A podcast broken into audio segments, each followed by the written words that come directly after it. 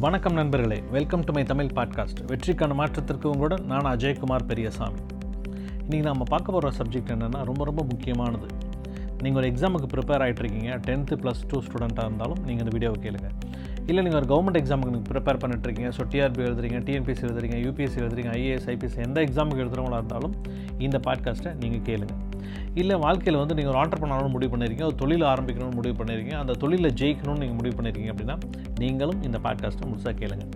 அதே மாதிரி நான் ஒரு ஜாபில் இருக்கேன் இல்லை ஒரு ப்ரைவேட் ஜாப்ல இல்லை கவர்மெண்ட் ஜாப்ல இருக்கேன் இல்லை என்னோட ப்ரொமோஷனுக்காக நான் வெயிட் பண்ணிட்டுருக்கேன் அடுத்த கட்ட ப்ரொமோஷனுக்கு போகிறதுக்காக நான் வெயிட் பண்ணிட்டுருக்கேன் அப்படின்னு யோசிக்கிறவங்களா இருந்தாலும் இல்லை அந்த மாதிரி எதனா யோசனைகளில் அந்த மாதிரி ஒரு கட்டத்தில் நீங்கள் இருக்கிறவங்களா இருந்தாலும் இந்த பாட்காஸ்ட்டை நீங்கள் முழுசாக கேளுங்க. நீங்களும் கேட்க வேண்டிய பாட்காஸ்ட் தான் இது.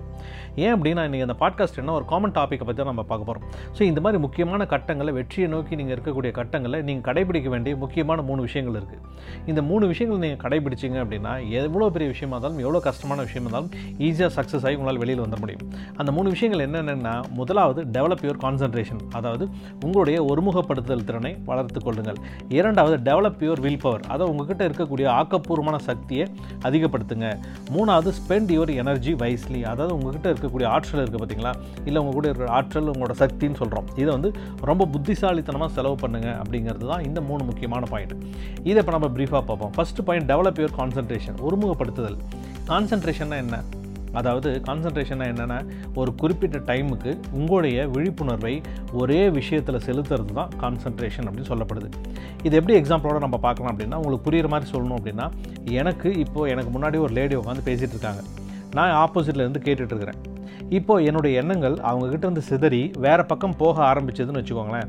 அப்போது என்னுடைய வில் பவரால் மறுபடி என்னுடைய எண்ணங்களை அவங்க பக்கம் கொண்டு வந்து மறுபடியும் அவங்க பேசுகிறத நான் கேட்க ஆரம்பிக்கிறேன் பார்த்தீங்களா இதைத்தான் கான்சன்ட்ரேஷன் அப்படின்னு சொல்லி சொல்கிறோம் இங்கே நிறைய பேர் ஒழுங்காக அவங்களுடைய விஷயங்களில் கான்சன்ட்ரேட் பண்ணுறதில்ல ஏன் இப்போ நீங்கள் ஒரு விஷயத்தில் கான்சென்ட்ரேட் பண்ணுறதில்ல அப்படின்னா ரெண்டு ரீசன்ஸ் இருக்குது ஒன்று கான்சன்ட்ரேஷன்னா என்ன அப்படின்னு சொல்லிக் கொடுக்க படலை.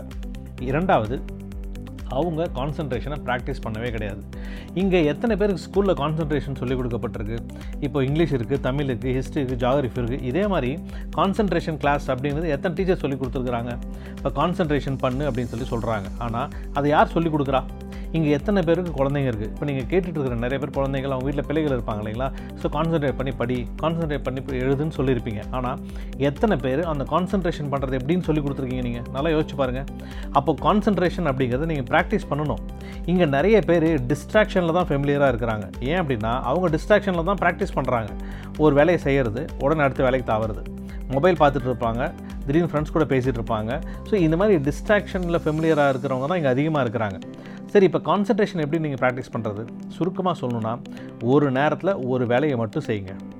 அதாவது உங்களுடைய மனைவியோ உங்களுடைய கணவனோ உங்களுடைய குழந்தைகளோ உங்கள்கிட்ட பேசிகிட்டு இருக்கிறாங்க பார்த்தீங்களா அவங்க பேசுகிறது ஒரு நிமிஷமோ ரெண்டு நிமிஷம் ஒத்து கவனிங்க.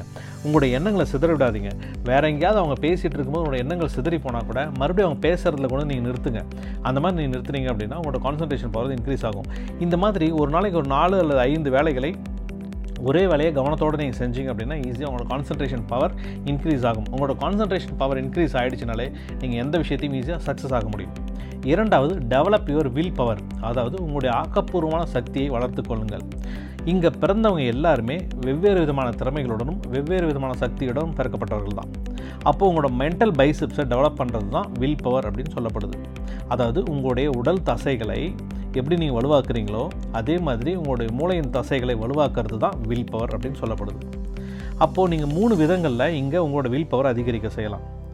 முதலாவது நீங்கள் எதை ஆரம்பிக்கிறீங்களோ அதை முழுசாக முடிச்சுட்டு வெளியில் வாங்க.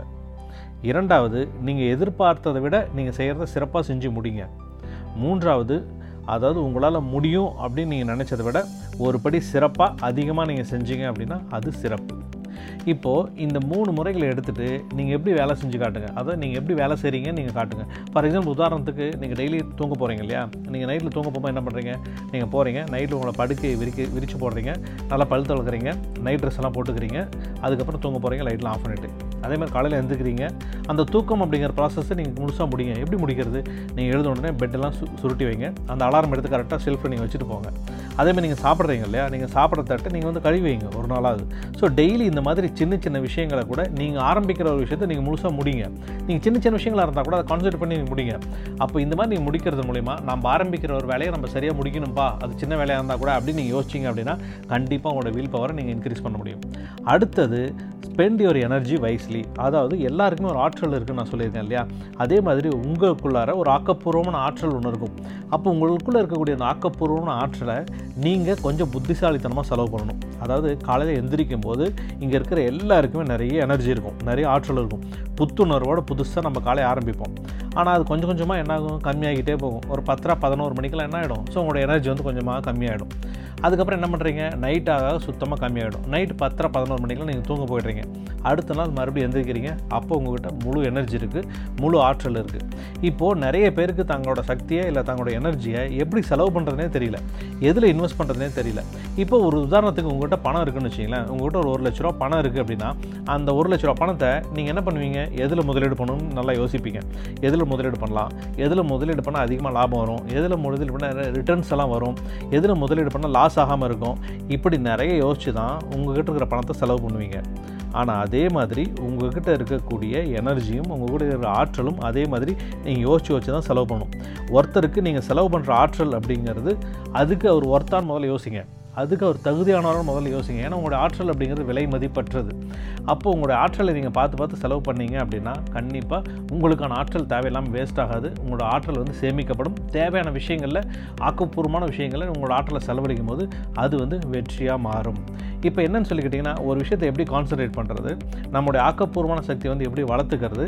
நம்முடைய விலை மதிப்பற்ற ஆற்றலை எப்படி செலவு பண்ணுறது இதெல்லாம் முழுசாக புரிஞ்சுக்கிட்டு உங்களுடைய வாழ்க்கையை இன்னையிலிருந்து ஆரம்பிச்சிங்க அப்படின்னா வெற்றி உங்களுடைய உங்களுடையது அதாவது நல்ல நல்ல விஷயங்களாக இருந்தாலும் கூட உங்களுடைய வாழ்க்கையில் உங்களை தேடி வரும்.